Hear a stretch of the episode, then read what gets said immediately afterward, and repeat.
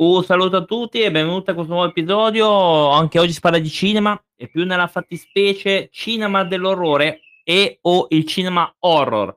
È un genere cinematografico caratterizzato da personaggi immaginari e mostruosi, situazioni macabre, irrazionali o di origine sovrannaturale o con atmosfere da brividi. Il genere fu presente già dagli albori del cinema muto e continuerà a esserlo per tutto il XX secolo e oltre con lungometraggi di grande successo, realizzato anche da grandi registi che entrano nella storia del cinema a partire dai film come Nosferatu, Frankenstein, James Franco, eh, James Franco, poi abbiamo tanti altri eh, film che tipo L'Uomo Lupo, eccetera.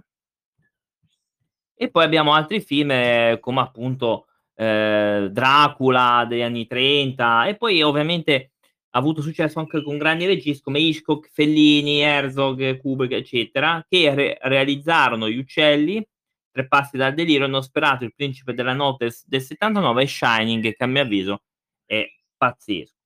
Le origini, quindi oggi ci fermiamo poi a metà, diciamo, così da continuare la seconda per non riempire di troppe nozioni.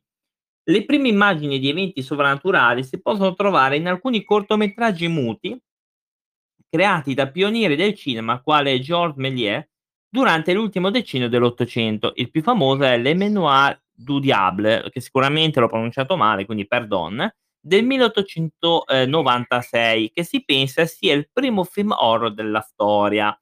Un altro suo progetto horror è Le Caverne Matuidi del 1898. I primi anni del XX secolo portarono ulteriori opere considerate pietre miliari del genere horror, tra i più importanti e riconosciuti dagli studiosi c'è da annoverare Lo studente di Praga, storia di un giovane che vende l'anima al diavolo. Per quel che riguarda il cinema italiano, in questo periodo l'Italia inizia ad affermarsi come una delle industrie cinematografiche più importanti a livello mondiale, molto importanti alcune scene dell'inferno dall'opera di Dante del 1909 in cui è rimasta una versione di poco successiva. L'Inferno fu uno dei primi successi internazionali del nostro cinema e sebbene non possa ascriversi completamente al genere horror, mette in scena alcuni personaggi infernali, Minosse e Cerbero. Nel finale mostra un terrificante Lucifero gigante nell'atto di divorare un dannato. Tra le apparizioni non ascrivibili al genere horror sovrannaturale vedono protagonista un mostro in un lungometraggio vanno segnalate quelle relative a Quasimodo, personaggio il Gobbo di Notre Dame. Tra i film con questo personaggio ci sono Esmeralda di eh, Alice Guy e poi Il Gobbo di Notre Dame del 23. Per quel che riguarda l'oro fantascientifico, non bisogna dimenticarsi che la prima apparizione è del Dottor Jackie del 1908. Molti dei primi film horror furono fatti da registi tedeschi tra gli anni 10 e 20 diverse ebbero una notevole influenza sulle future produzioni di Hollywood, come ad esempio il Golem di Wegener o Nosferatu il vampiro di Mornau del 22, un adattamento non autorizzato di Dracula di Ben Stoker. Ecco perché il conte Olaf in realtà è Dracula, ma non si chiama Dracula, ma si chiama il conte Olaf, perché non era autorizzato, quindi hanno dovuto eh, immedesimarsi. In realtà se uno va a vedere nelle specie di vampiri, perché esistono anche siti dove c'è scritto tutte le razze vampiriche del mondo, il Nosferatu è un altro tipo di vampiro rispetto a quello al Conte Dracula, quindi è un altro, però facciamo finta che, sia, che non sia proprio canonica questa cosa. Il più importante di quest'epoca è molto probabilmente il gabinetto del dottor Caligari, che è considerato il simbolo del cinema espressionista. L'importanza del cinema espressionista tedesco, per quel che riguarda l'horror, è determinata non solo dai soggetti trattati, ma dallo stile della messa in scena delle scenografie. Per la prima volta loro ricorre alla rappresentazione deforme dello spazio e dell'enfatizzazione delle ombre malefiche in contrasto con la luce benefica, per esprimere l'orrore e suscitare inquietudini nello spettatore. Tecniche che saranno poi riprese dall'horror hollywoodiano grazie anche ai transfughi tedeschi che emigrarono dalla Germania nazista verso gli Stati Uniti. In seguito i film hollywoodiani ripresero i vecchi temi come Il gobbo di Notre Dame e The Monster, entrambi con Lon Chaney, la prima star del cinema horror, in cui il ruolo più importante fu il fantasma dell'opera. Anni 30 e 40. Fu nei primi anni '30 che i produttori statunitensi, in particolar modo la Universal Pictures, resero popolari i film horror, portando sullo schermo personaggi di grande successo come Dracula del '31, Frankenstein del '31, La mummia e L'uomo invisibile. Alcuni attori iniziarono a costruire intere carriere sui film come questi, ad esempio Boris Karloff, pazzesco, un grande attore, e Bela Lugosi, altro grandissimo. La serie dei film horror della Universal continuò negli anni '40 con L'uomo lupo, non il primo film sui lupi mannari, ma certamente il più influente. Inoltre la Universal continuò durante questo decennio la serie dei film su Frankenstein, così come altri film sui mostri già visti nello schermo. Sempre nello stesso decennio Val Lufton produsse la RKO, una serie di film di notevole influenza, tra cui Il bacio della pantera, che ho visto è molto carino, L'uomo leopardo o Camminato con uno zombie, tutti distinti dalla presenza di elementi tipici del genere, creature spaventose e ombre sui muri, caratterizzati dalla regia di Tourneur. E anche qua andiamo sugli anni 30-40, ovviamente abbiamo gli anni 50, quindi mostri della Universal, cui probabilmente andrò a parlare forse in un altro podcast, o se abbiamo tempo posso fare una piccola digressione sui mostri della Universal, che è, secondo me sono stati molto importanti. Sono dei personaggi cinematografici protagonisti di lungometraggi eh, dal 23 al 56. I personaggi protagonisti di questa serie sono il Conte Dracula, Mostro di Frankenstein, la mummia, l'uomo invisibile, l'uomo lupo, il fantasma dell'opera, il, la moglie del, di Frankenstein, il mostro della laguna, eccetera, con le loro particolari caratterizzazioni. Sono entrati nell'immaginario collettivo e diventati protagonisti anche di film di altre case di produzione, che re- realizzarono numerose versioni sul tema. Nel 2014 la Universal programmò un reboot della serie chiamato Dark Universe. Quindi eh, qua parla appunto dello Dark Universe eh, venne sospeso perché il flop di Dracula Untold, che secondo me è un film abbastanza brutto, perché trasforma Dracula in un X-Men, e La mummia, che è quello di Tom Cruise, che è altrettanto bruttino, e, ehm, e poi ci sono appunto queste robe qui. Eh. Ovviamente di questo probabilmente andremo a trattare la prossima volta in, in un altro podcast, i mostri della Universa, perché è molto interessante andare a vedere il loro sviluppo perché, ehm, a mio avviso è molto interessante, anche perché poi i mostri sono sempre, ehm, tornati in un modo o nell'altro, quindi dopo questo andremo a vedere probabilmente quello. Gli anni '50, con i radicali cambiamenti della tecnologia che ci furono negli anni '50, anche gli horror cambiarono e passarono dalla linea gotica a quella di fantascienza. Ci furono numerosi film dell'orrore di seconda categoria dove gli umani se le davano eh, se la do- dovevano vedere con entità extraterrestri, invasioni aliene, mutazioni, piante o insetti. In questi film furono utilizzati nuovi trucchi come il 3D che portarono il pubblico settimana dopo settimana a spaventarli migliori e maggiori. I film di maggior successo sono La cosa in un altro mondo, eh, L'invasione degli ultracorpi, che è famosissimo, e cercare di portare lo spettatore in un'atmosfera della guerra fredda. Gli ultimi anni '50 e i primi anni '60 videro la nascita di case cinematografiche esclusivamente per i film horror, come la Hammer Film Production. La Hammer è stata una grande casa, secondo me, eh, e lanciò anche dei bei filmini, eh. La Hammer raggiunse un grande successo internazionale coinvolgendo personaggi classici, spesso interpretati da Peter Cushing e Christopher Lee, come La maschera di Frankenstein, Dracula il vampiro, La mummia e molti seguiti. La Hammer e il direttore Fisher sono universalmente riconosciuti come i pionieri del moderno cinema horror. L'American International Pictures fece anche una serie di film ispirati ai racconti di Edgar Allan Poe, prodotti da Roger Corman e Vincent Price. Queste produzioni, a volte controverse, spianarono la strada a una violenza più esplicita sia negli horror che in altri generi. Ovviamente la violenza più esplicita, come la, la intendiamo noi, e, e molto dopo, che gli slash sono arrivati dopo. Però comunque c'era già questa cosa. Bisogna mettersi nella ottica che gli anni 50, 60, le cose che allora scioccavano, per adesso a noi sono acqua abbastanza eh, eh, così, è acqua fresca, nel senso.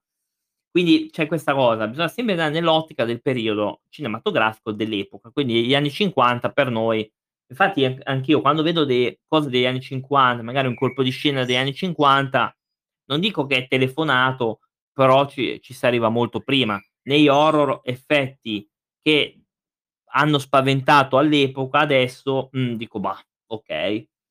I film horror dei decenni precedenti, fino agli anni '50, sono tutti costellati da figure archetipe dell'immaginario collettivo, spesse mutate dalla letteratura di genere, ma a partire dagli anni '50 vengono introdotti nuovi concetti e personaggi.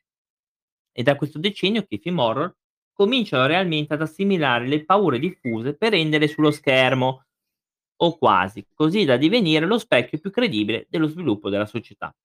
Infatti è proprio a partire da questi anni l'introduzione degli alieni come modificazione spesso negativa dei miti classici di fate ed elfi, ormai passati di moda e troppo poco credibili.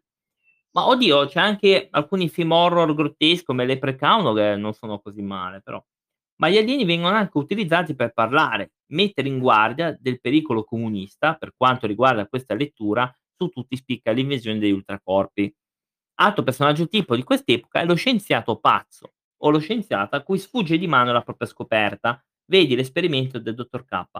Concetto preso da Frankenstein, ovviamente, ma che viene spesso eh, ripreso a seguito del rapido sviluppo tecnico e scientifico di quegli anni, sviluppato troppo rapido e troppo radicale perché la gente se ne appropriasse senza paura.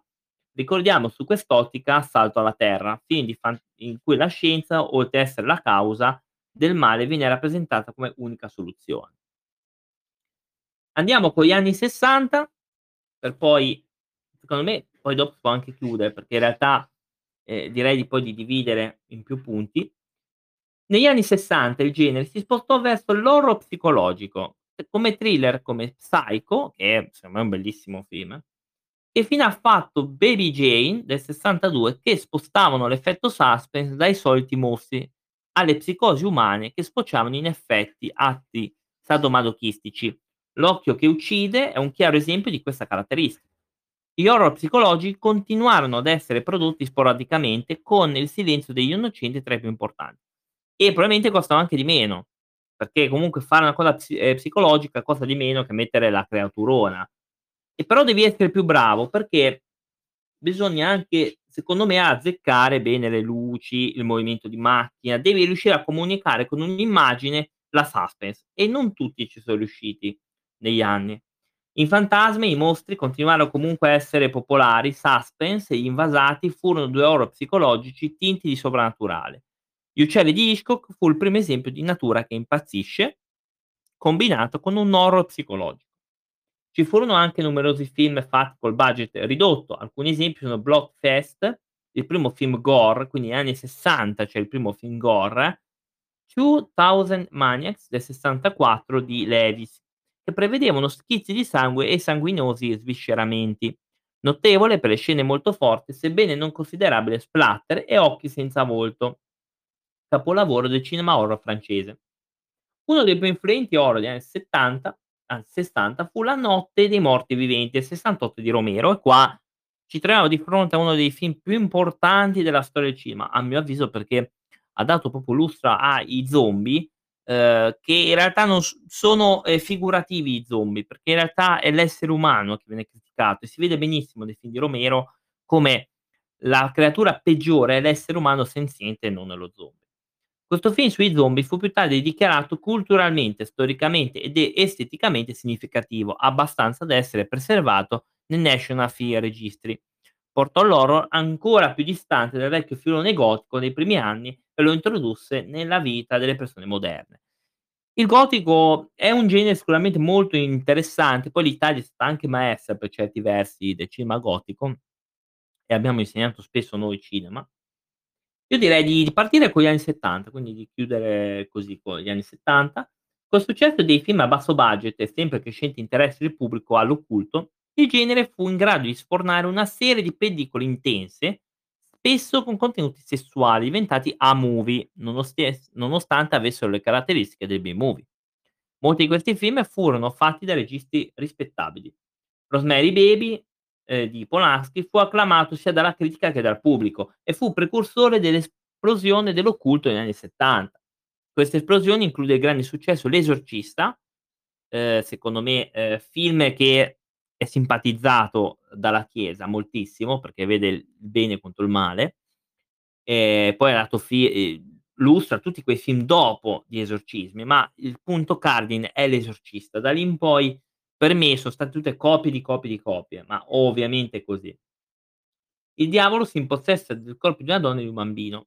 Bambini demoniaci e reincarnazioni diventarono temi popolari nell'horror, come Audi Rose del '77 di Robert Wise, dove un uomo sostiene che la figlia sia la reincarnazione di una persona morta. Un altro film famoso è Il presagio del '76, nel quale un uomo scopre che suo figlio è l'anticristo. Anche Omen il presagio è molto carino, i primi.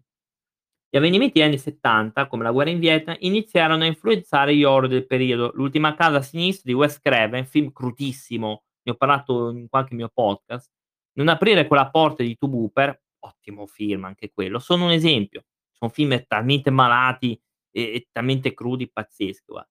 George Romero esaminò l'espansione della nuova società consumistica del suo nuovo sequel de sui zombie, Zombie del '78. Cronenberg rinnovò il personaggio dello scienziato pazzo esplorando le paure della gente sulla tecnologia e sulla società, iniziando con Il demone sotto la pelle, bel film del '75. Importante in Italia fu Profondo Rosso e Suspiria di Dario Argento. Sempre negli anni '70 arrivò anche Stephen King, molti dei suoi libri sono stati trasformati in film, a partire dal suo romanzo Carrie, che diventò film nel 1976 di Brian De Palma, che stava anche per essere candidata agli Oscar, anche se su fu fatto spesso notare che il suo punto di forza non era la capacità di spaventare, ma l'esplorazione psicologica. Sì, perché in Carrie, a differenza dei remake, il personaggio principale è tormentatissimo e vedi i suoi poteri come una maledizione, invece in Carrie, nel remake, questa Carrie è un X-Men, ha poteri, fa tutto, vabbè. Ehm, poi Carpenter che aveva già diretto Dark Star, che è il suo primo non ho mai visto, è il suo primo lungometraggio, e film d'azione Distretto 13, Le Brigate della Morte, bellissimo. Ispirato a Un dollaro d'onore di Howard Hanks, creò Halloween, la notte delle streghe, che introdusse la caratteristica dei teenager uccisi da super assassino, elemento caratterizzato con il neonato genere slasher, quindi anni '70 arriva lo slasher. Halloween diventò uno dei film indipendenti di maggiore successo ed ebbe dei seguiti, che poi molti sono stati cancellati dalla cronologia con gli ultimi Halloween, ma questo è un altro discorso. Questo film ebbe come protagonista una donna e questo fu un vero e proprio cambiamento.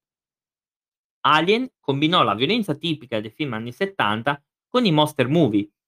Nello stesso periodo ci furono l'esplosione di produzione horror in Europa, grazie a registi come Dario Argento, Mario Bava, Pupi Avati, Deodato, Lucio Fulci, considerati tra i maggiori esponenti della scena gotica italiana e gli spagnoli come Paul Naschy, Giacinto Molina, Armando de Osorio e James Franco. Questi film in genere coinvolgevano i personaggi classici del cinema, come vampiri, lupi mannari, demoni, eccetera, eccetera, ma possedevano uno stile caratteristico proprio, diverso dall'horror made in USA. Certamente il cinema horror europeo è diverso da quello americano e e infatti noi in Italia abbiamo insegnato cinema all'America, questo è ovvio. La Spagna ha un altro tipo di fare film, tant'è vero che negli ultimi, mhmm, film che io cito sempre, che io adoro un sacco, REC, la saga di REC è spagnola. Altri film spagnoli, anche Darkness non era malissimo, anche se non era il massimo. Thesis, che non è proprio un horror, ma comunque un giallo, è molto, molto interessan Intanto i registi di Hong Kong iniziarono a essere ispirati dai film della Hammer e cominciarono a fare degli horror anche loro. La Shawscope produsse La leggenda dei sette vampiri d'oro in collaborazione con l'Hammer. Poi iniziarono altri film con, ehm, Anchoress of Spooky Kind di Sammo Hung, che lanciò anche il sottogenere commedia horror di Kung Fu. Esempi di questi film sono Mister Vampire e Storie di fantasmi cinesi. Ovviamente andiamo con altri film, a partire dagli anni '70 fino agli anni '70, quindi alla fine, il cinema horror subisce una nuova importante modificazione e in questo periodo infatti vengono creati quelli che sono gli attuali stili classici del genere. Al di là delle creazioni dei vari sottogeneri, il cambiamento più radicale è nel protagonista negativo delle vicende. Il mostro infatti nel cinema horror classico era effettivamente tutto non umano, non più umano, come Mostro della Lugana Nera e Dracula. Ora in questi anni diviene un essere umano o in cerca di vendetta o impazzito e assetato di sangue. La sfiducia non è in ciò che la gente non conosce, quanto in ciò che la gente conosce, ma cui non può avere del tutto fiducia. Allora, vi leggo assolutamente Allora, mhmm, il Kung Fu sì, è un sottogenere comedy Kung Fu, ehm, infatti c'è scritto che è un sottogenere della mhmm, dell'horror, quindi che die diventa commedia, comunque c'è quei quegli elementi comedy, e Fu, sì, sì, sì, quindi a Hong Kong questa roba è orientale. Slash, ehm, non lo amo moltissimo lo slash, poi dipende, io amo molto l'horror psicologico, perché tende moltissimo a esplorare le sensazioni della persona, lo slash è più una cosa visiva.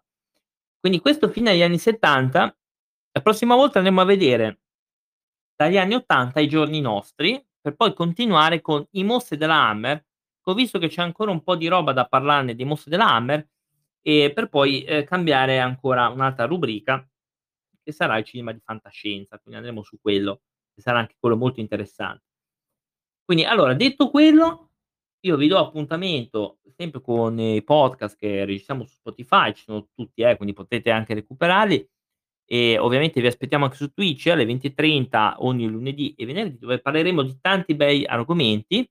Vi auguro un buon proseguimento a tutti e, mhmm, alla prossima ragazzi. Ciao.